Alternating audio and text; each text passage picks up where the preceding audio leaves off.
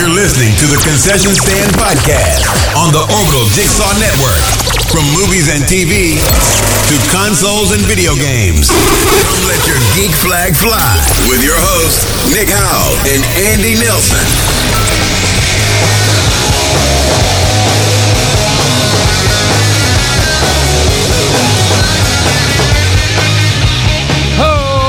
Welcome back to the concession stand. This is episode number 44. I am your host, Nick Howell, and sitting across from me, Mr. Andy Nelson. How are you, sir? I am great. As always, episode number 44. I'm going to just stick to the baseball world. Plenty of good baseball players over Yes. history that wore number 44. I'm going to start with uh, Willie McCovey from the Giants. Mm-hmm. Can't not mention Mr. Reggie Jackson, Mr. October himself, also immortalized in such great movies as The Naked Gun and Basketball. Let's not forget that. But the the true number 44, in my opinion, uh, and I will call him the true home run king. I don't care about Barry Bonds or anybody else. The true home run king, Mr. Henry Aaron, Hank Aaron. You, sir, deserve the Stone Cold salute. I said, give me a hell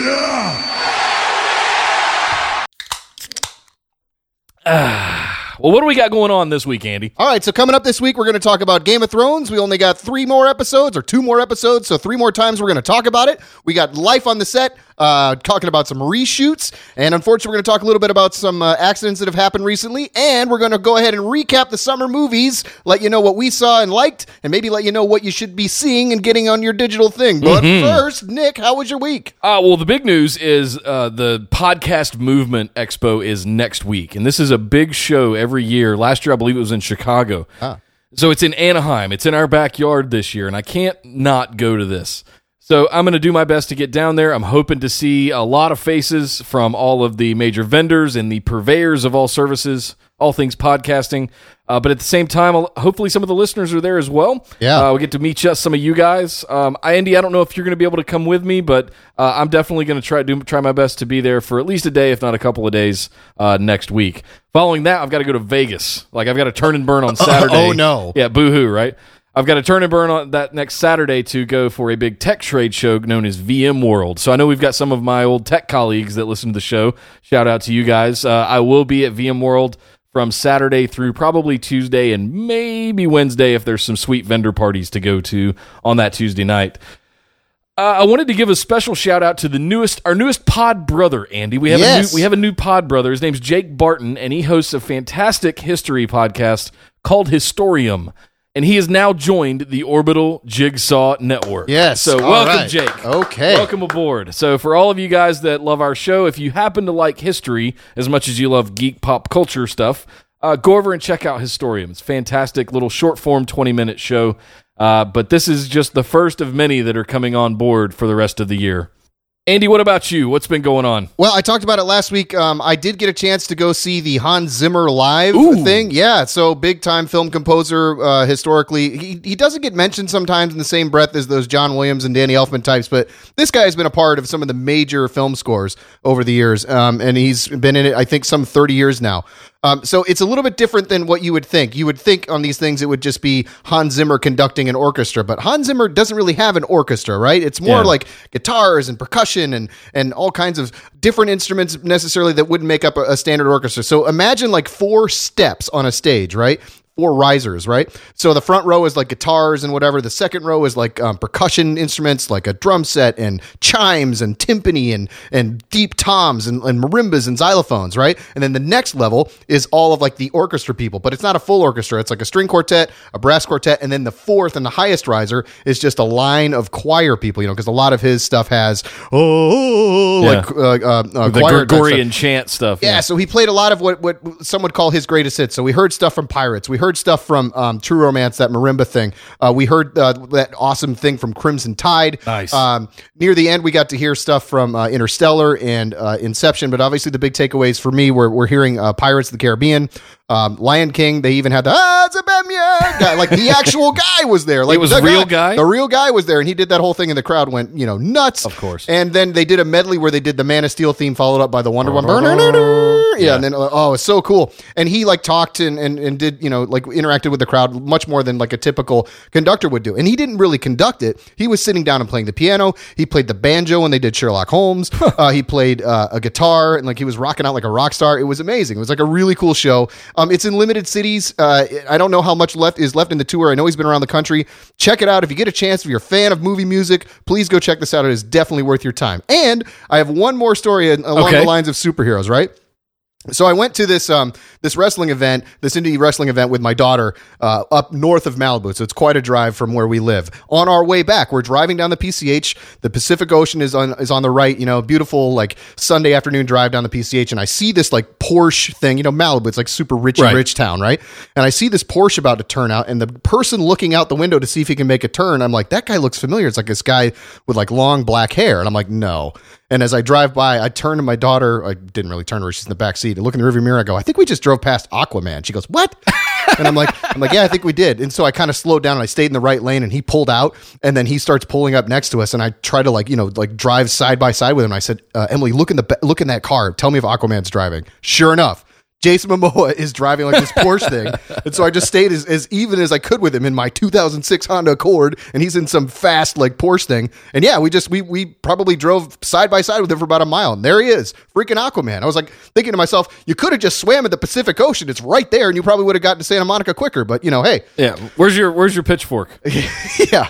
Or Trident, but either way, yeah, that was that was my week. Uh, Hans Zimmer and Aquaman. Well, speaking of Jason Momoa, we could draw a little corollary to a Khal Drogo reference to lead us to our Oh. special Game of Thrones. Fantastic section. segue. Well done.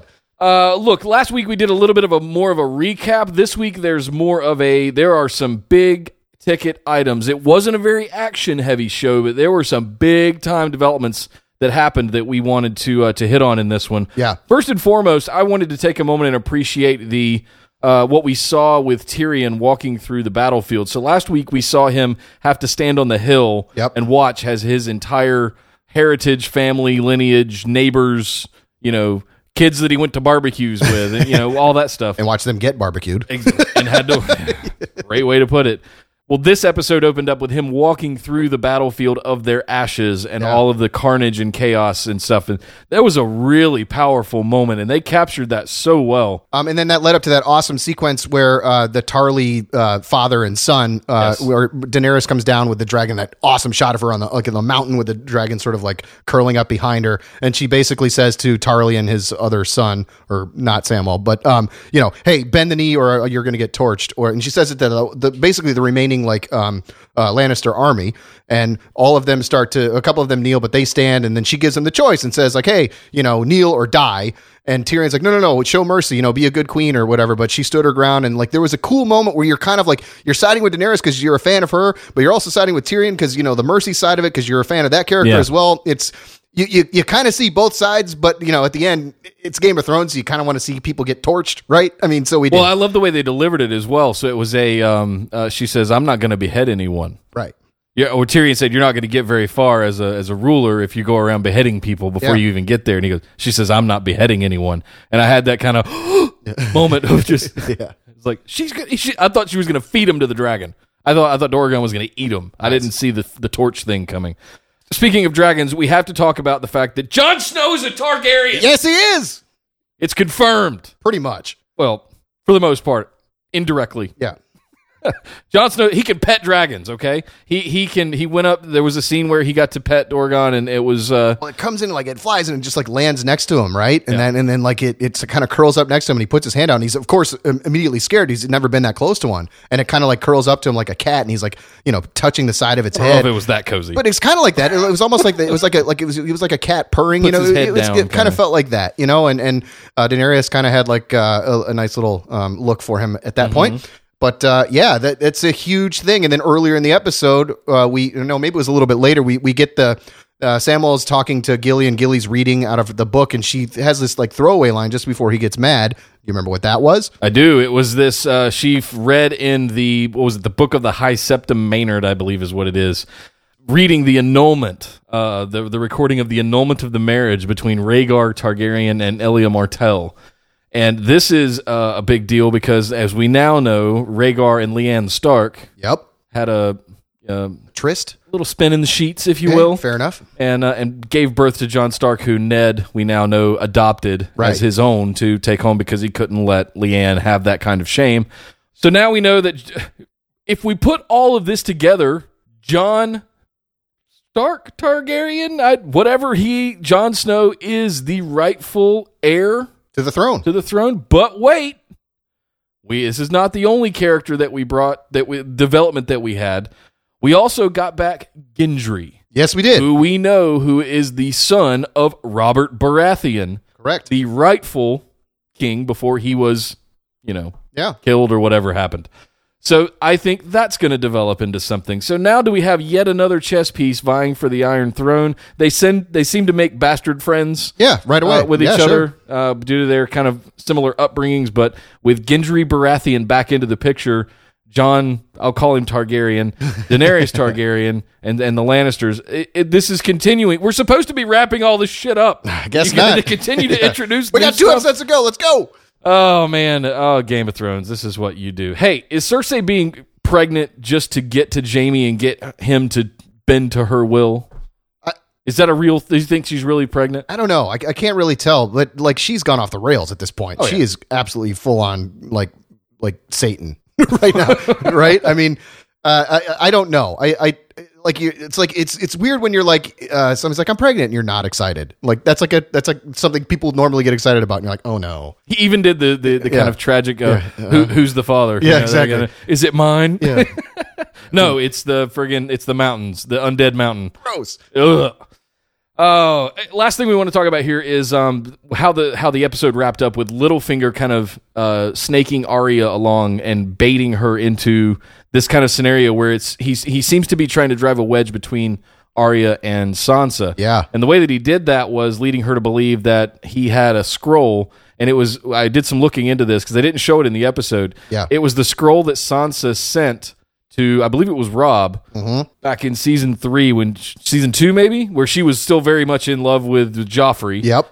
And at the time she was trying to say no, don't fight the Lannisters, come down to King's Landing and all this stuff. So Uh, reading that now, if Arya reads that, it makes it sound like she's she sides with the Lannisters and still like like Cersei, which she sort of hinted at. So now they're going to drive this wedge, like you said, between the sisters, and then we have sister fight, and then uh, I don't know. they're going to have pillow fights and it's going to be naughty and you know uh, who knows who knows well let, let me say this it we are now two episodes away three episodes away. By the time you guys hear this the the, the We got we sixth Have, episode? Yeah, we have two left. We got this Sunday and the oh, twenty seventh, and that's it for two like a year and a half or We have something. two more episodes left. And i'm going to tell you guys something. If they do not kind of wrap this up or close some of the stories up very neatly in the next couple of episodes and leave us on a cliffhanger with somebody charging into some battle i'm going to flip tables. I'm going to throw shit out the window because you this is we've got to start wrapping all these stories up. Don't you do- can't wait till you only have six episodes left to kind of think now they have said that they are going to do potentially two hour feature length episodes in the final season. That would be great. First of all, don't throw your table out your window. You're going to lose your security deposit. That's kind of important. Uh, yes, uh, but I, I feel like they're going to give us like the uh, like. I'm afraid that we're going to get this moment now that we've created this sort of like Suicide Squad, Dirty Dozen, whatever Avengers uh, Fellowship of the of the Snow People, whatever you want to call it. These people that are headed now to fight the White Walkers, which is a really cool group. Yes. you know you got uh, Jon Snow, you got Robert Baratheon, you got the Lord of Light dudes, you got Tormund, and you, it's going Get the Hound. yeah, the Hound. It's a great group, right? Yeah. It's, who wouldn't want to watch that? I, I have this strange feeling that we're going to lead all the way up to like the end of episode seven. You're going to see like the two sides were like rushing to each other, like ah, and then Roll and then, credits. uh, yeah, mm, yeah. So, and then they're like, wait two and a half years, or wait a year, wait, who knows? But yeah, uh, Game of Thrones, two weeks left, and then we have to sit around and wait for Game of Thrones. Yeah, and then we won't have, we'll have to come up with something else to talk about in this kind of opening segment here. But hey, that said, let's move on and talk about some quick hits. Well, we got a new Thor Ragnarok trailer today, and it's a special one. It's the international, I believe it's the Japanese trailer. Yeah. Uh, that came out today, and I gotta say, it, it, I thought the previous one looked amazing with Oh, the. Zeppelin soundtrack. Oh, but man. this one looks even more incredible than the one before. I, I gotta say, I, I was not high on this movie initially. What? Uh, well, I, the I was not high on it because it takes it out of the sort of Avengers. They're off doing some other shit outside of the world of the Avengers. Yeah, but, it's Hulk and Thor in the same movie. How can you not be high on I know, that? I know. All right, I know. I'll let It's- you finish. it's Go Hul- ahead. It's Hulk and Thor, and this trailer reveals that we get a lot of Doctor Strange coming into play. maybe or just a throwaway, but still, sure. Maybe, maybe. Uh, but that said, after watching, you know, the tra- the previous trailer a few more times and this now this international trailer, I am 100% stoked for this film. And Avengers 4 officially started production. So I don't know what Avengers will be left after the Infinity War, Wait, but we, don't, we don't even have a reaction from Infinity War yet. I know, are they already doing Avengers 4? because they have a, it's all a part of the plan. don't you see? They're like a dog chasing cars. Yeah. Wait, that's that's the wrong universe. Phil, it's superheroes. We're good. Well, Apple has officially come out and said that they have earmarked $1 billion to establish itself as a buyer for premium entertainment. What does that mean exactly? Well, let's put this in perspective, okay? So this is in comparison to Amazon saying that they were planning to spend 4.5 billion dollars in the next year for for premium original content. like TV shows and movies, right? Yeah. Okay. Mainly the content of this show, I would assume. Thanks, Apple. Yeah. Uh, HBO, conversely, has come out and said they're planning to spend $2 billion, right? And Netflix, the behemoth of them all, is planning to spend $7 billion. So Apple's little $1 billion is, yeah. Doesn't sound like much, but when they get in this game, there's always a bigger plan there, right? Yep. So- well, hey, going back to Marvel and the pro- those other kinds of properties we were talking about, and speaking of Netflix, uh, they are now kind of scratching at the heels of Disney after their announcement last week to say, "Please, sir, can we please keep our Marvel content?" Apparently, they are in talks with Disney to work out some kind of pay model, some kind of distribution model, something where they can keep the Defenders lineup. Is, uh, is essentially what I'm assuming they're talking about. It's it's the it's the Avengers stuff, like all Yeah. the Marvel movies, and I think they want to throw Star Wars into that deal as well. Ah, okay. so yeah, Well, it's interesting that that uh, th- yeah, so that's a combination of things. I I'm more personally concerned. I, Star Wars will live on without Netflix, but I'm more concerned about having access to Daredevil and being able to binge through those at my convenience. that's going to stay on Netflix. Everything they've said is that's a Netflix property, so that's on Netflix. That'll never go away. Awesome. Awesome. Awesome. One of the co-founders of Netflix started up a new venture called Movie Pass a year or two ago, if I remember right. Uh, apparently now they're getting some hot press because they're wanting to start this subscription model for ten dollars a month for movie theaters, where it would allow you to go see as many movies as you want to in the movie theater. Uh, without having to kind of pay those crazy ticket prices. Now, living in Los Angeles and having to pay anywhere from sixteen to upwards of thirty dollars per film, I'm all over this. Yeah, I think the movie pass thing might already exist. Like uh, I have a friend that has it, but they're trying to make it like a like get more press of it and see if they can ex- uh, extend it to more uh, theater chains. I think it's only for certain. Like I think my buddy Pat has this thing, um, but it, it is a subscription version that uh, or uh, service that that exists now. So this is a this is an interesting thing, and it's kind of something we used to talk about as well. But we'll get into that a little bit more maybe in the lobby tonight. Yep. Uh, just a side note: AMC is apparently really pissed off about this. AMC, the movie theater the chain, movie not theater, the network. yes. Yeah. Val Kilmer has come out and said that basically Kurt Russell was the one that was almost solely responsible for seeing Tombstone come to fruition and be completed. Right. So what happened was Kevin Jarre, who wrote the uh, film, was also the director. He got fired after a month, and then they bring in George P. Cosmatos, who I think directed Cobra, another uh, action classic in my opinion. Yes. Um, but uh, It's uh, not a very good film, but it's a no, cult classic. no, but sure. but still, uh, but you know they were already sort of into the thing, and and I guess.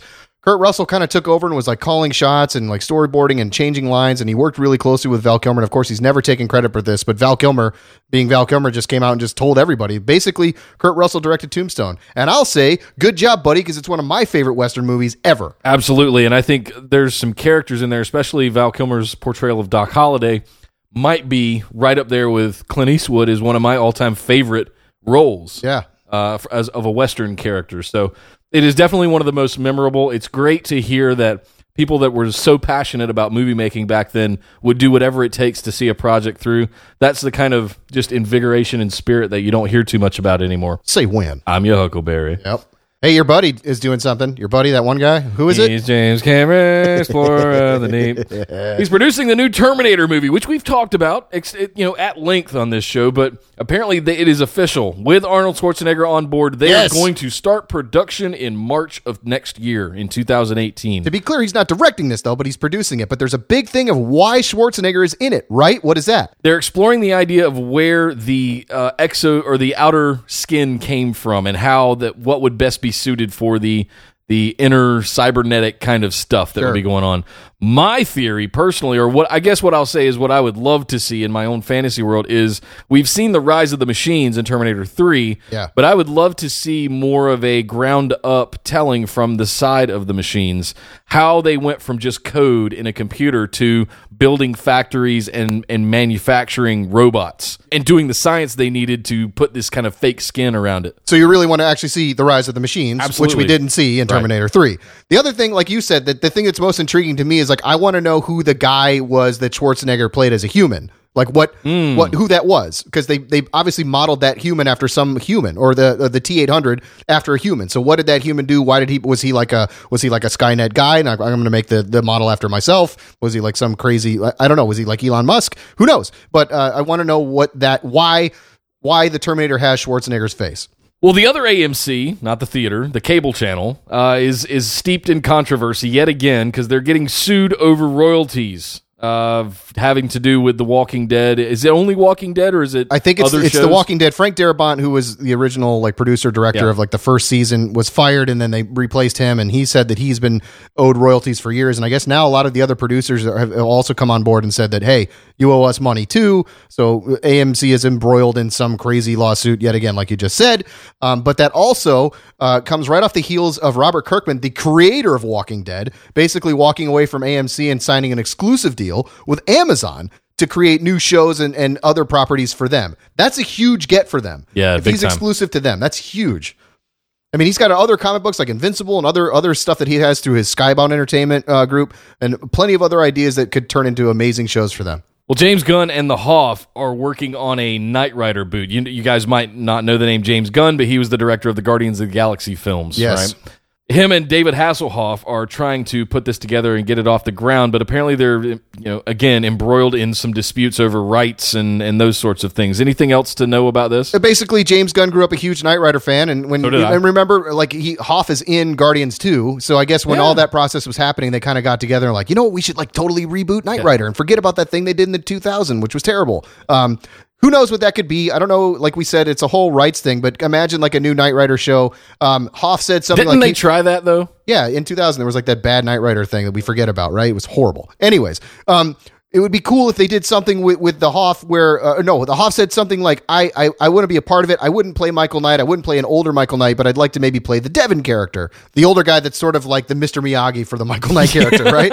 So yeah, something like that. So that would be kind of cool. I'm into that. Well, hey, last week we talked about this new uh, or the sequel, Batman versus Two Face. Um, apparently, it's also going to include once it comes to the theaters, it's also going to include a special exclusive Adam West tribute. Any uh, hints into what could be? You know, are we talking about like an extra thirty minutes of Uh, who knows? Who knows? or- It's not coming to the theater though. It's coming directly to DVD. It's another Oh, anime. okay. It's the animated thing, right? And Adam West voices Batman based in the '60s thing. So I guess with all of the DC archives, they're able to probably create something really cool, like maybe a 30 minute extra on that disc. That's all like a tribute to Adam West. And as a fan of him, uh, we're both really excited to see something like that. So why wouldn't they put this one in the theaters when they did last year? Uh, they didn't release the other one in the theaters. They did it for like a day or like a week. Oh, Uh, okay, uh, that's like what it was. in in like two weeks before the the digital came out, I think, Yeah. and then before the the disc came out. And um, it was really cool to see that on a screen. I don't know. I remember you took your daughter to see that. right? Correct, Yeah. correct. Yeah, and we had a great time. Well, let's talk about some Star Wars stuff. Uh, Rian Johnson and Mark Hamill apparently don't want you to watch Last Jedi movie trailers, and I got to admit,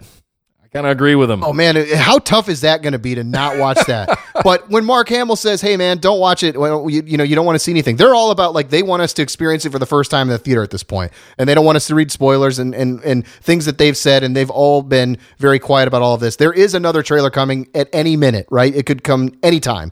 Um, but I, you know, we've been saying that too, where we're like, oh, I'm going to go on radio silence for trailers because I don't want to know too much because trailers are giving away so much these days. I don't know. Do you want to make a verbal agreement right now uh, that we won't watch the Last Jedi trailer if it comes out? No, Okay, I won't either. because I'm going to watch it. Yeah, Me too. Sorry, Mark Hamill. Sorry, Rian Johnson. I'm going to watch it. You, you can't stop me. Love you, mean it, but no. Yeah. Batfleck has now spoken out on being completely lucky for getting Joss Whedon to come over and redo Justice League after uh, Zack Snyder's tragedy last year. I'm trying not to read into that too much, but I am reading into that quite a bit and Yeah. saying that maybe it was time for the dark, gloomy Snyder Sin City kind of stuff to stop when Yeah. it comes to superhero films that are supposed to be uplifting. And I, I'm with I'm with Ben on this one. I, I think it's time. I think we saw a turn on that with Wonder Woman, uh, with a cheery kind of happy comedy sidekick sort of thing. And at the same time, I I I want to see Bruce Wayne joke around and be a, a playboy. Yeah, he said uh, in another interview this week that uh, that Batman in this movie will be much more like the Justice League or Super Friends Batman, like more like a team player than he was. So for people that didn't watch the cartoons or read the comics, what does that mean? What does just that more of translate like a to? positive, like okay, Robin, let's go. Like I don't think he'll be that, but he's not like he's not mad and brooding and mean all the time. Is it going to be doing animated voice as well? yeah, it'd be fantastic. Well, hey, speaking of Justice League being too dark, uh, there were. It's now coming out that there were not only little bit of reshoots, there are mass reshoots that have been needed. They are completely revamping the cyborg character. He's getting turned into a sort of comedy sidekick, uh, and the whole thing is going to be a little bit lighter in tone. I don't know if he's going to be like a comedy sidekick, like Tattoo from Fantasy Island or anything, but like, but uh, yeah, but I, I, I think uh, Joe Morton, the character or uh, who plays uh, Cyborg's dad, came out and said that in the reshoots they did stuff to make his his character uh, lighter in tone, like you just said. I don't Yeah. know if he's going to be like, hey guys, let's go do Cyborg stuff. Well, it'll be more like the Chris Pine Yeah. in Wonder Woman kind of thing. Yeah, and it's Joe Morton. He played Miles Dyson in Terminator 2, so when that guy talks, he knows what he's talking about, right? Well, yeah, he's building machines, so Yeah. he built Skynet Exactly. allegedly. Exactly. Exactly. hey, man, reshoots have been like kind of a big deal lately. We've heard a lot about the Justice League. We've heard about uh, some other stuff. We should probably go talk about this stuff in the lobby. Let's all go to the lobby to get ourselves a treat. So, Andy, there's been a lot of I don't know if I want to say controversy, but just news and media about the the concept of reshoots lately surrounding some of our you know favorite projects or things that we're most looking forward to. Um, is this is this really a bad thing uh, in in the sense of taking the extra time and making sure it's right? Does this have unintended consequences? Well, uh, let, let me clarify. So there's there's a difference between reshoots, like we're ta- what we're talking about is what they're doing with Justice League, what they did with Rogue One, Yeah. and pickups. So every movie that goes and shoots all these major movies, they they usually have to bring people back for for pickups, maybe a shot here or there, or put them in front of something to get. Oh, we need an angle of that person doing that. It's just, it's a pickup shot or two. Most movies have that, right? Yeah. But a full on like you know spend a couple of weeks to do reshoots for a movie usually means that there's trouble with it and we got that in rogue one that was the first one that we heard about and and we can say what what happened there that was the the whole ending was redone i mean we saw uh, all these shots in the trailer of like the stormtroopers in the in the water, like knee deep in the water with like the palm trees and desert or or the like the all that stuff in the background. None of that stuff was in the movie, right? yeah. all those things that look so cool in the trailer and like uh, uh, uh, and like the the entire Darth Vader scene was never in the movie that they originally shot, and then they added that. And so, in my opinion, the reshoots for that were a good thing. Um, we would never would have gotten that amazing Darth Vader thing if if we had not had reshoots on a movie like that. But we're looking at reshoots for, for Justice League, and we can't really compare it because we don't know what it was or or whatever it, it's going to be but we're we're having to deal now with weeks of reshoots on this to potentially change the ending like we talked about Yeah. to make characters lighter and Joss Whedon's involved so originally it was oh he's just going to continue Zack Snyder's vision but that doesn't seem to be the case But from a planning perspective, from I'm, I'm interested in your perspective here, and I think the listeners would be as well. For as from a directorial kind of standpoint that that you do here in, in LA, what is that? What does that mean for getting the crew back together, getting everything back together, getting the cast back together, making sure everything's consistent? How do you how do you go away for six months and then come back and do things and make sure they look the same? Well, the biggest thing you got to deal with, of course, is getting all the people back, right? Yeah. And, uh, the actors first and foremost. Like we're dealing with the Henry Cavill mustache thing. He's in shooting Mission Impossible Six, but they need him to come back and do some sort of Superman things in Justice League, right? That's the first thing. So then, do you need to get back the DP? Obviously, you need the director. Like most of these people have already moved on to their next project, Right. so you're dealing with with conflicting schedules here. That's that's the big thing, I think. And then, what about the the sort of um, press thing that you're talking about, this social media thing, like it immediately creates, in my opinion, a bit of a bad buzz or Yeah. maybe a good buzz. It's like, oh, well, they're making it better, so it's going to be good. Where everybody was worried about Justice League. We were. Uh, Sure. We saw that first trailer and we almost had heart attacks. yeah, but I mean, maybe now we should be more excited about it. And you wonder if they're coming off of the success of Wonder Woman and its sort of lighter tone and its huge box office take, if they want to kind of continue that success. And maybe what they already had in Justice League wasn't quite up to those, you know, standards per se. And and now we're going to get to do that. So Well, you mentioned this was going to run them about twenty five million dollars. Yeah, that's not a drop in the bucket. No, I mean this is this is not. I wouldn't classify that anywhere near pickups, but it's a matter of you know you're going back and completely changing how the story's going to be told, how the movie's going to end. All of this stuff comes into play here. Are we in a world where reshoots are just being used as a sort of crutch, like to get to get the production off the ground, go shoot most of what you need for your for your main footage, and then deal with the rest when you get around to it? I mean, I don't, I don't know. I, I, I feel like yeah, it could be used as a crutch now, but it's a very expensive crutch. I think, I think a lot of movies don't have that sort of gravitas, if you want to call it, behind it. Like Justice League, you got to get right, you know. But maybe you don't need to do, you know, a week's worth of reshoots on something else, or two weeks worth of reshoots on something else. You just make make it work with with the footage you have, and you just kind of go with that. But for properties as big as Star Wars and as big as Justice League, you know, that's something you got to think about. Like or maybe they do them on Bond movies. I don't know, but th- th- now we're starting to hear about it because of social media. Because So- of the access that that we kind of have, right? exactly. But you know, then you wonder. Like, I don't understand how. You know, you have a script, you have storyboards, you have all of this planned out. Nothing gets, nothing even happens on a set until somebody else agrees on it. You know, and says, "Go make that." And then you you finish it and you send everybody home like thanks, and you have your wrap of principal photography and it goes to post, and then you find out you don't have it.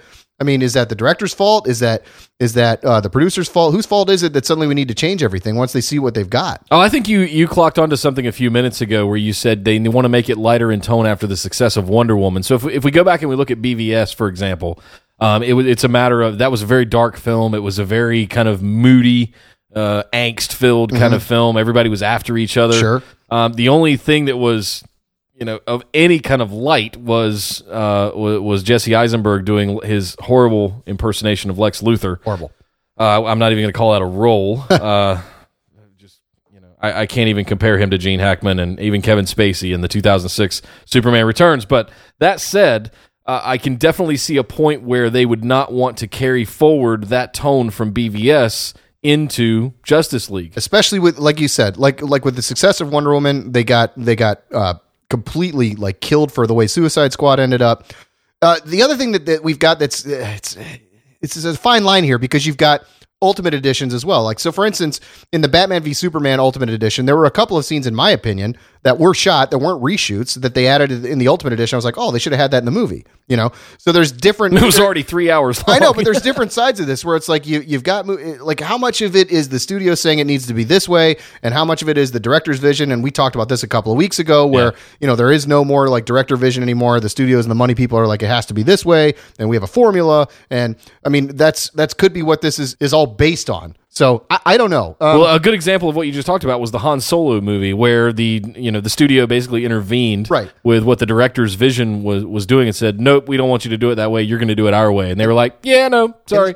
we don't know if there have been reshoots of scenes that already existed, which there could be for all we know. But but but are. but again, that was a change made mid production. Yeah. Um, when they realized what was happening. So you know, had they not and they'd gone the whole way through it, who knows if they would have been like, you know what, we need to change this, this, and this, and this, and we didn't get that with with Lord and Miller, so we're going to bring in Ron Howard after the fact. I mean, there could have been reshoots, but instead they caught it in the middle of it. How much of this do you think is access to what they have now with Josh Whedon being on board? So he was on board, I think, writing some stuff. He was going to do a Batgirl movie. Okay. So they had him sort of in the back pocket, like so he was a DC employee, sort of. I'm sure he was working on a script already, and so he's under contract with them. So it's an easy sort of transition. And it's like, hey, do you want to make a movie with a bunch of superheroes in it? Uh, who should we get? Oh, we already got Joss Whedon. Let's go ahead and get that guy. You know, And not like he, he's already had success with the Avengers. So But is this a blessing in disguise for the studio in a sense to come in and say, "Oh, look, we've got Josh Whedon now. He knows exactly how to do this." Do we take advantage of him being on board to maybe change more than we initially planned for with the reshoots? It certainly sounds like that's what's happening. I mean, when when it first started, it was it was a sort of passing of the torch. When unfortunately Zack Snyder had this horrible tragedy in his family, and Joss Whedon steps in to sort of finish it and do the reshoots. And it was spun to us in the media that he's going to um, honor Zack Snyder's vision, and it's going to be exactly the same as it was. But we're hearing otherwise from Affleck. We're hearing otherwise from Miles Dyson.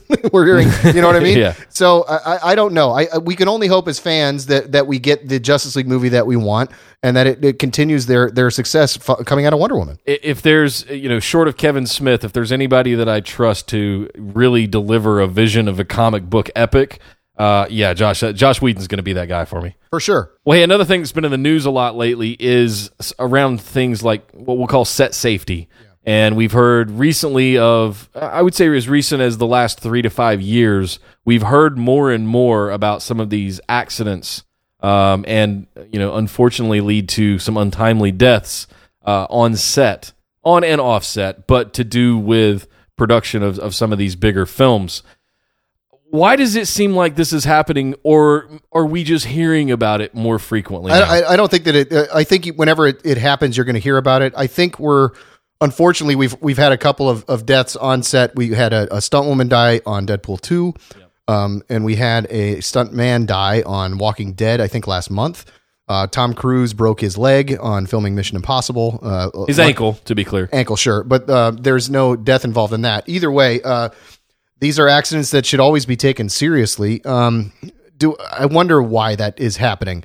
Um, I, I will tell you, as a person who is a first assistant director, um, uh, I am solely responsible for the safety of the entire cast and crew on a set of a film or Wow. a television show. That's a weight. It is, in addition to all the other things I have to do. But um, we take that uh, very seriously, and especially, um, you know, we have to take safety training classes as a part of the Directors Guild. We have to learn about all facets of safety, and and we won't do a shot or uh, approve a shot or or any sort of sequence that is not had all sort of safety and risk management and all of those things uh, taken into account. And the amount of lengths that we go to make sure that things are safe um, uh, is is beyond what you would imagine in just any other regular workplace. Well, what would the, how would this compare to some corporate office environment or a construction site or something like that? When you put it in perspective, what's it like on a movie set? I don't want to point any fingers, and I don't want to um, belittle the fact that that there are two performers that that lost their lives on the sets of making a a, um, a film or television project. Um, that is a absolutely horrible thing. That is like your worst nightmare. Not just as a first assistant director that's responsible for safety, but for anybody on a set. Yeah. If that is to happen, that is the worst thing to have happen. Crews are, are, are a big family, and just because it's a stunt person, it's you know what I mean. It's like everybody's a part of it, Yeah. And it and it and it's and it's it's a horrible thing. I, I personally have not experienced a death on set. I've had big accidents happen, but we had plans in place should an accident happen to to make these things happen. As far as uh, the difference between a set and a and a in a regular office uh, space like a construction site. So, for instance. Unfortunately, the gentleman lost his life from falling from a 30 foot uh, thing on Walking Dead and missed a crash pad and landed on his head and lost his life. That's a Horrible. spongy thing that Yes, a he lands horrible, on, right? horrible, horrible thing, and and I would hate to be there and and and see that happen. Or you don't wish that on anybody, uh, the person who lost his life or anybody involved in it, of course, right? In construction sites, there are people up in the air all the time with harnesses and all that sort of stuff. We have the same sort Window of washers Sure, kind of we have the yeah. same sort of parameters. The difference is in in our line of work, we have an on-set paramedic at all times. Um, should something happen, we we have an emergency plan in action. So we go to great lengths to make sure that things are safe and everything's done by the book. All of the OSHA standards for for the United States apply on a film set. If you go up on uh, uh, a thing above four feet, there has to be a railing so you can't fall off. You have to wear safety harnesses to operate certain large pieces of equipment.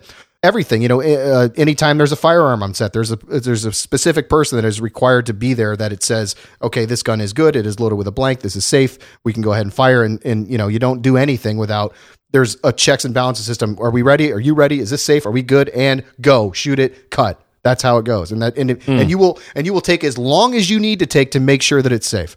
But yes, you don't have an on-set paramedic at your job site. You don't have um, an ambulance maybe waiting just in case something was to happen, which they do in this world. It's just you you keep them there in the hopes that it doesn't happen you know but it, sometimes it does and i can I, I don't know what happened on these sets but i know that there was certainly no negligence involved like the the sarah jones incident that happened Yeah. in georgia horrible incident that happened in georgia which i'm sure everybody has heard about uh, This, a couple you're years referring back to the uh, Gregg Allman project, correct uh, where the train Midnight where Rider. the train hit uh, one of the uh, camera assistants and injured a bunch of people and it's horrible horrible story and you, uh, you would again wish that on anybody there has been talk of of maybe the the rush to get things done in a timely manner to meet things, but I I don't know anybody um, that that does what I do that would ever sacrifice safety uh, for to get a shot or to make a day or anything like that. You just don't do it. And and I've had situations myself that weren't uh, that life threatening for stunts or things that we were doing, where I've had to stop and tell the director,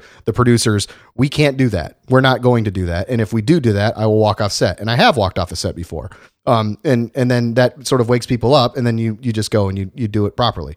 So we are hearing about this in the media. Do I think that sets? Uh, do I think that sets are now more unsafe than they were because we've had a couple of strings of accidents over the last couple of uh, weeks and months? Uh, I don't think so. I think this is just a, a just an anomaly. I, I think unfortunately accidents happen, and um, it's horrible to hear that these things did happen. But um, I, I continue to think that that sets are as safe as they have ever been. Yeah, I, I think a lot of this has to do with access and the rise of you know these uh, celebrities are no longer just seen on the news anymore. All of them have Instagram and Facebook and Twitters, and they're constantly sharing stuff because it's awesome because we as fans love to see that kind of interaction and sneak peeks and you know teases and any kinds of thus here's a picture of you know you know Henry Cavill wearing the old Superman costume I almost lost my mind when that went up Yeah. but there's this it's a weird new era so I think that as tragic as as the events have been, those kinds of accidents probably have always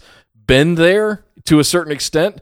We just haven't had the level of access that we've had, or the media hasn't had the level of access that they currently have today. Sure, and and unfortunately, when there's a loss of life, there's going to be a report, and there's going to be an investigation from OSHA and from insurance claims and all of that, and that's a part of it. But if you take away anything from this little conversation we've had about this, I will tell you, and I will side with my my, my Directors Guild brothers that I don't even know on those movies, but I will tell you that there was probably no negligence involved. We will not hear anything about that. Uh, my heart goes out to them. My heart goes out to the families that lost uh, uh, pe- members of their family in these accidents. But I will tell you that that is not whatever the media says about like, oh, they did this and they shouldn't have done that. That's probably not true. Right. Sets are safer than they have ever been. Yeah, I mean, this is mostly a media representation of you know what ha- what happens versus what they think happens versus what actually happens. Right? Yeah, it's we don't typically talk about these sort of um, uh, melancholy subjects on Yeah. this show, but I wanted to at least bring it to attention because it's something that's happening that people Yeah. might wonder something about. If I've given you any sort of insight about how that works, great. If you have questions for me, if you're wondering about safety stuff, you can reach out to me on Twitter and I'll be happy to help you. But let's uh, switch gears a little bit. Yeah, let's go back to Happy Place. Yeah, let's go to Happy of, Place. Happy of. Place. Most Maybe. of the time. Back in March, we did an episode where we were previewing the upcoming year of films, and our, one of the takeaways that I had from that episode was, "Holy cow! There's going to be a big, huge blockbuster tentpole movie every single weekend." Starting with Logan and John Wick 2, and that we were off to the races every single weekend. We've had that. So last week we talked about the decline in the summer box office, namely speaking about May, June, July. And what we wanted to do was kind of go back and maybe do a little recap and and look at the movies that came in May, June, July and give our impressions of the ones that we've seen, the ones that we didn't see and why, and how they might have done well or maybe reasons why they floundered. All right, so we're going to go through these kind of quick. It's not quite a lightning round, but I'm going to go through these really quick. May 5th, uh, you and I both went to the Chinese theater and we saw Guardians of the Galaxy 2. We both liked it. We Yes. both loved it. Said it was a movie that you needed to I- see. and I've watched theater. it two more times since it came out on digital recently, and it's it's fantastic. I wasn't as happy with it as I was with the first one, but Agreed. it's definitely worth a watch. If you love the characters from the first one, you're not going to be disappointed in the second one. May 12th, King Arthur. Didn't see it. Did you see Saw it? it, um, it, and it felt very much like a Guy Ritchie movie. And it, without going into a full in depth review, it's hard to just say how freaking bad it really was. Okay. Uh, that said, I found myself in the weird position where I couldn't turn away because I do love the style that uh, Guy Ritchie brings to the table with his work. So I was very conflicted with that film. I'm not the biggest Charlie Charlie Hunnam fan. He's kind of boring, but it, yeah. All right, May 19th, Alien Covenant. I did see that. Uh, I think I've been very clear about how I feel about that one as a as an Aliens fanboy of the biggest sorts.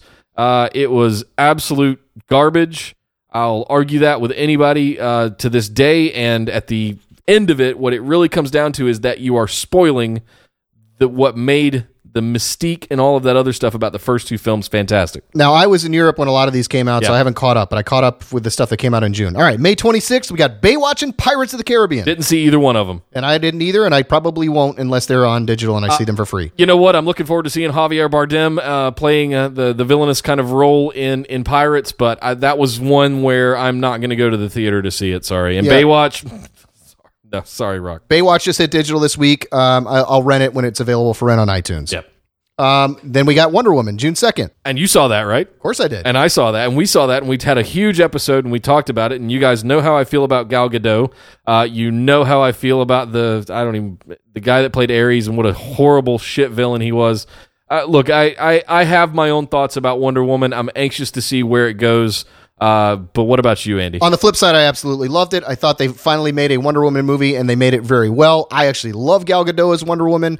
Um, it's all about girl power. It had a lighter tone for a DC movie for the first time. Uh, I wasn't thrilled with the way that it all ended with a big CG battle, but I liked uh, I liked the movie as a whole, and I think uh, it's it's a, a it's a great role model movie for little girls, which I have two of them. So I'm going to give that a double thumbs up.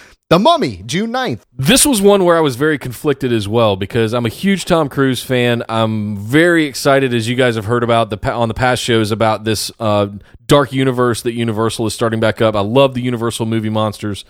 Uh, it didn't do very well for various reasons.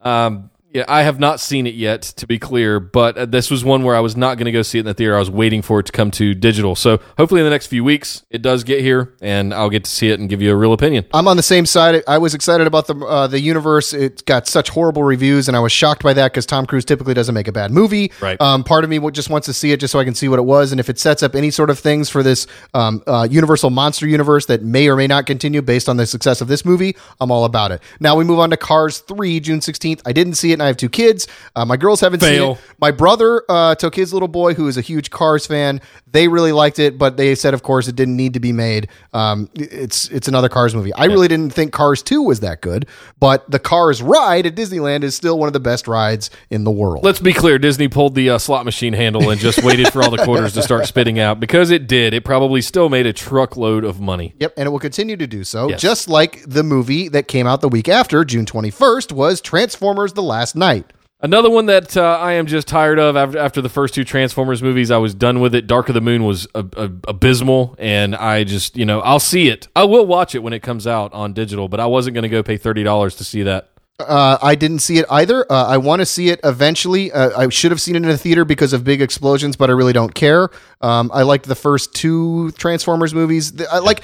I'll put them on, but I, I don't need to rush out to see that. Um, but if you're a Transformers fan, I'm sure it was great. Uh, June 30th. Now we're at Despicable Me 3. I saw that because I have children. Uh, it was another Despicable Me movie, and the minions were funny. Trey Parker playing the bad guy. I can't help but like that because it's Yeah. Trey Parker, and I'm such a huge South Park fan. Um, it continues in the Despicable Me universe. It it is a Despicable Me movie. It doesn't blow out. You know, it doesn't blow away anything. It's it's it's fine. Well, I thought the Minions movie was one of the surprise hits of what was it last year when Yeah. they did that the movie st- uh, Minions standalone movie. So I was very surprised, pleasantly surprised by how funny that Minions movie was. Uh, I'm anxious to see this once it comes to digital. Again, uh, one that I'm not going to go out and drop twenty to thirty bucks to see in the theater. Um, Spider-Man: Homecoming was the July 4th movie. I know you haven't seen it. You should. Uh, I'm going to put it as my number two movie of the summer. I had a great time with it. It totally fits in the Marvel universe. Tom Holland is fantastic. I can't wait to see it again. Michael Keaton was great as the villain. He, I, I wasn't sure about him at the beginning. Uh, this is a true superhero movie. The fact that they were able to get Tony Stark in it and Robert Downey Jr.'s in it makes it that much better. Uh, they got a Spider-Man movie right. It's better than all the other Spider movies that have, uh, Spider-Man movies that have been made. Uh, this was one that snuck by me, honestly. This is one that I fully intended to go see in super duper IMAX, whatever, uh, here in LA. And it just, you know, time got away from me. Things got busy with the network. And it's once you get a couple weeks removed, it just it starts to disappear from the theaters. And I'm like, nah, I'll just wait for the digital then. Because Yeah. they come out within two to three months now. Exactly. Uh, July 14th, War of the Planet of the Apes. I saw this one. Uh, really enjoyed it. It wasn't the action packed apes movie that they sold us in the trailer, but it was a very good character study of the Caesar character. It absolutely wrapped up the trilogy and sets up a potential future. The CG will absolutely blow you away. Um, I recommend it uh, wholeheartedly to to see. I hope you get a chance to see it. Yeah, I love these movies. I have not gotten a chance to see this one. I'm again looking forward to seeing this one on digital, but it wasn't one that I was really that bothered about seeing in the theater, if I'm being honest. Uh, then July 21st, we've got two movies uh, on opposite ends of the scale. First, we have the horrible train wreck that was Valerian. I don't recommend that to anybody unless you like colorful pictures with stuff with bad actors in it. So, But so drop some LSD before you put that movie on. Which I wouldn't do. But Right. if, you, if, you, if that's something, and I don't and I don't condone that. But if, if you just Concession stand does not do- no, condone the use of not drugs. at all. But uh, if it it might make the movie better, even Yeah. seeing that movie in 3D and D box didn't do it for me. Wow. So. But the other big one that came out that was my favorite movie of the summer, and it certainly is probably yours. Dunkirk is a cinematic masterpiece. It is. Um, and if you if it's still in 70 millimeter and you have a chance to go see it, please do yourself a favor and go do it right now. Well, we can't stop there. We have to talk about Atomic Blonde, Oh, right? yeah. That's the last one, and and and we shared our our thoughts on that one uh, last uh, two episodes ago, I believe. So go back and hit up uh, what, what would that be? Episode forty two. Yeah, Atomic Blonde uh, Ambition. We we really did a full breakdown on that one. Look, I really enjoyed this film, and I'm really looking forward to seeing it again and a third time, just to really break down some of the uh, stylization work and, and other stunts and things that went on. There were a lot of like trick one shot takes in that film. Uh-huh. And I, I'm that's one that is really top of my list to go back and watch again, if not two or three times. I'm right there with you. It was it was Jane Wick, just as- just what we expected. Yeah. Um. It, it's it was a lot of fun. Uh, I had some trouble with it in the middle. It kind of slowed down a little bit. I thought they tried to get too much into the international intrigue stuff. Um, James McAvoy steals it. Uh, Charlize Theron is fantastic in it. Just like you said, it is worth seeing just for the one shot fight, or you know how they put that together. The one shot fight in the car sequence that is over that or after that. Uh, at the end of that movie, it is something you will never see anything like it. One other movie came out that day, Baby Driver, the Edgar Wright movie. I heard it was really, really good, and I haven't rea- seen it. It is really, really good. It's it's a really cool um, thing set. To, it's another one of those set to song kind of things, and it's got a, an all star cast of Kevin Spacey and Jon Hamm and Jamie Foxx and it's just a really cool action movie. Edgar Wright does really cool things with editing and music in it. Um, I, I saw it once. I don't know if I need to see it again. I, I would watch it again, Yeah. but I wouldn't rush out to see it again before some of those ones that I hadn't seen. But it's worth your time.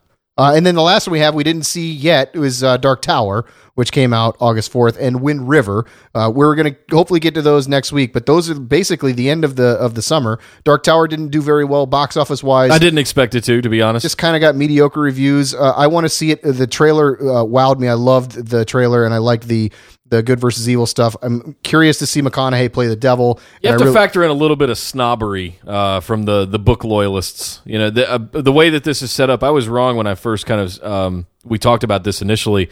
Uh, it's not a true telling of what went on in the books. From what I understand, it's a, a kind of virtual sequel uh, of of the the events that unfolded in the books or in the short stories, whatever you want to call them. And at the same time, I, I'm okay. I want to see McConaughey playing the Man in Black. I want to see Idris Elba playing the gunslinger. It looks the part. What we can't really tell from the trailer is what the story's really about. and that's basically the summer movie recap. But the thing that I will take out of this is uh, is I actually enjoyed the movies pre-summer more than I did the actual summer movies as a whole. So when you think about back in March, you got Logan, you got John Wick 2, you got uh I loved Lego Batman. Yeah. I mean, all of those movies and even the Beauty and the Beast movie was really really Yeah, good. And all that stuff happened and then it was a lull and then we got the big summer push, you know.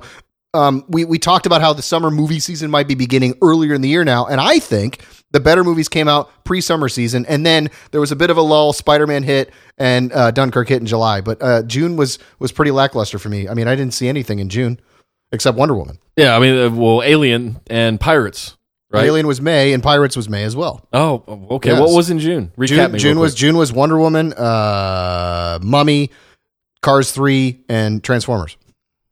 Yeah. So hmm. June was June I was saw a- Wonder Woman. That was it. Yeah, so June was a little empty for us. So there's your summer movie recap from the concession stand. Well, let's talk about some fun stuff real quick. We Yes. are going to have, for the first time in a better part of a hundred years, we are going to have the first total solar eclipse Total eclipse of the heart or sun. that will travel across the U.S. completely from coast to coast. That's the key here. We've had plenty of total, e, we've had plenty of solar eclipses of varying uh, degrees, but this is the first total solar eclipse that will traverse coast to coast in 100 years. June of 1918 Wow. was the last time that this happened. So if you jump online, look at the path of the solar eclipse, you'll see where the line of totality is. That sounds super official. Yes, the line of totality. Sounds like a Game of Thrones thing. Right. Uh, it goes from, I believe, Oregon all the way to South Car- coastal South Carolina, all the way across the United States. Um, the cool thing about this that I took away was if you had a bird's eye view from space Yeah. uh, of, of the United States while this was going on, what you would see is a round shadow of the moon moving across the United States from at about 100,000 miles an hour. That's amazing, and I'm About a sure hun- I said 100,000, about 1,000 miles per hour, really. A little bit different. Give her, give Uh, her. 1 million miles per Yeah. hour. I'm sure Elon Musk will be up in a rocket watching. Right, of course. But hey, one note PSA don't look at the eclipse, kids. I know how intriguing it'll be, but you will literally fry your retinas. I'm not kidding. It will burn the image, the ring of the sun, into your retinas. This is a long time known thing. We haven't had one of these in a long time. So be aware. That's why Amazon is selling all these cheap glasses Yep. and cardboard cutouts and all that stuff. It's a real thing. Do So- not look at the eclipse. Yeah, like look it up. If you live in one of these states, I think it's like Oregon, Nevada, like it, it goes through like the the center of the of the country, like all the way through uh, like Kentucky and North Carolina, South Carolina. If you live in one of these states, look it up and you could see this thing. I envy you because I wish I could. Me too. And I just don't really feel like driving to Oregon on Sunday. No. Um, no. All right, so All right. that will lead us to our Lightning round. All right, Andy, I want to do a duo this week. Okay, the duo. last couple of weeks, Duo we've lightning been round. ping ponging Yeah. back and forth. It's a lot more- it's a we're lot more gonna- fun. We're going to do one together this week in the spirit of the solar total solar eclipse that's going to be happening on August 21st, I believe, is the Total date. eclipse of the sun.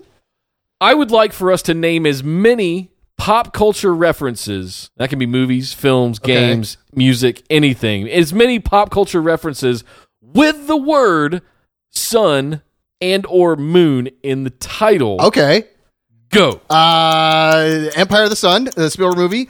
I Uh, want to say Dark Side of the Moon by okay, okay, Floyd. okay. Uh, uh, Hero. Uh, uh, what's the Here Comes the Sun by the Beatles? Yes, yes. Uh, Uh, cannot forget Sailor Moon. Sailor Moon. Yes, all the geek friends would. Yes. Uh, Keith Moon, the, the Rolling Stones Oh, from The. Who. Yeah, uh, Was it The Who or- oh, he's the Who. He's the Who drummer. He's the Who drummer, He's the Who drummer. Maybe. Uh, Bruce Willis movie Tears of the Sun. yes, yes. Remember that uh, one? Uh, uh, Man on the Moon. The was there the? Oh, that's an interesting double whammy one. Uh, it- yeah. Oh, because of the oh because of the REM song and, Yes. and the uh, uh, the Andy Kaufman movie Jim with Jim Carrey, Andy all right, Kaufman, all right, yeah. all right. Okay, okay. Uh, Wow, uh, that's bonus points for uh, that one. Uh, what else? Uh, Sun- Sunshine. oh yeah, yeah, yeah, yeah. We thought of it at the same time. Yeah. The Danny Boyle movie. I Yes. love that movie. That's a, that is a sci-fi movie that people don't really know about. oh, you need to go see that if you have not seen that film. Uh, uh, um, uh, Transformers: uh, Dark of the Moon. Good one, Okay, yes, okay. yes. Uh, Eternal Sunshine. One of my the all-time favorite Mind. movies is Eternal Sunshine of the Spotless Mind. I, I love know that, film. Okay, yes, fair enough. fair definitely enough. in my top ten That's for sure. Jim Carrey twice making it into the moon references. Boom! Ah, spe- Moon. Yeah. Oh, of really good movies, uh, that, that- there's, Oh, there's yeah. a film called Moon. Oh, the one with uh, with uh, Sam Rockwell. Sam Rockwell. Okay, yeah, yeah, yeah. Uh, uh, uh, uh, what about uh, oh, Punky Brewster's uh, Soleil Moon Fry? Uh, wow. Wow, you went back deep From the for that vault. one. From the Oh, vault. God. Hey, how about Game of Thrones? I'm going to throw a curveball at you for the Game of Thrones fans out there. You'll remember that a lot of Khal Drogo and Khaleesi back and forth was that blood of my moon and moon of my moon and all that kind of crap. There you go. Moon River. Hey, what about Sunset Boulevard? yep, Sunset Boulevard. I, I think one of the best musicals out there, and uh, I want to close this out. Oh no 'cause- no no no! Tequila Sunrise. Oh, Mel Gibson. very Kurt Russell. nice, Kurt very Russell. nice. Uh, there's got to be something else. Uh, there is, and what, I'm going to close it out with Okay. Moons Over My Hammy from Denny's. The delectable dish from Denny's that, That- has satiated many drunken nights in, in my life. pop culture. Does it? Yeah. More, than, of course it does. Oh, Because yeah. more than likely you went there after seeing a late night movie and Yeah. had a moons over my hammy. Right. Maybe you saw it. Maybe you saw it after you saw Moonstruck. It never ends. Never. Well, hey guys, that's our show this week. We really hope you enjoyed that. Keep sending us the feedback. We hope you're enjoying this kind of new format we're doing where we're focusing more on our commentary and less of just regurgitating the news to you because that's what we're really trying to do here. And keeping the spirit of the show that we've we've developed over the last year. Speaking of which, over the last we're coming up on our 1 year anniversary. Yes, we are. Yes, we are. Uh, I believe it's September 8th is is our 1 year anniversary of our very first episode. Oh. Um, one more thing I need to throw out there is that there is a potential that I might be have to go to two trade shows, as I mentioned at the opening of the show. We may not have an episode for the next couple of weeks. Now, that said, we are going to try and record one next Tuesday for next week, but the last week of August, we definitely will not have one. But we'll see what happens uh, with regards to next week. Uh, as always, leave us a review on the iTunes Yes. store. Yes. Definitely let us know what you think of this kind of stuff. We love hearing from the listeners and interacting with you guys, especially over on Facebook. You can find us at Official Concession Stand or on Twitter. We have the Twitter account now, finally, after Yes. so many months of chasing it. Uh, you can find us at Concession Stand over on Twitter. Of course, you can also leave us an email, CS for Concession Stand, CS at orbitaljigsaw.com. All right. But I'm Nick Howell. You can find me over on Twitter at Data Center Dude. And I'm Andy Nelson. You can find me at Andy Nelson76, also on Twitter. But until next time, Later. bye. This show is part of the Orbital Jigsaw Network. For more episodes, subscribe to us on iTunes, Google Play, or Stitcher Radio. For details and show notes from each episode, check us out, orbitaljigsaw.com.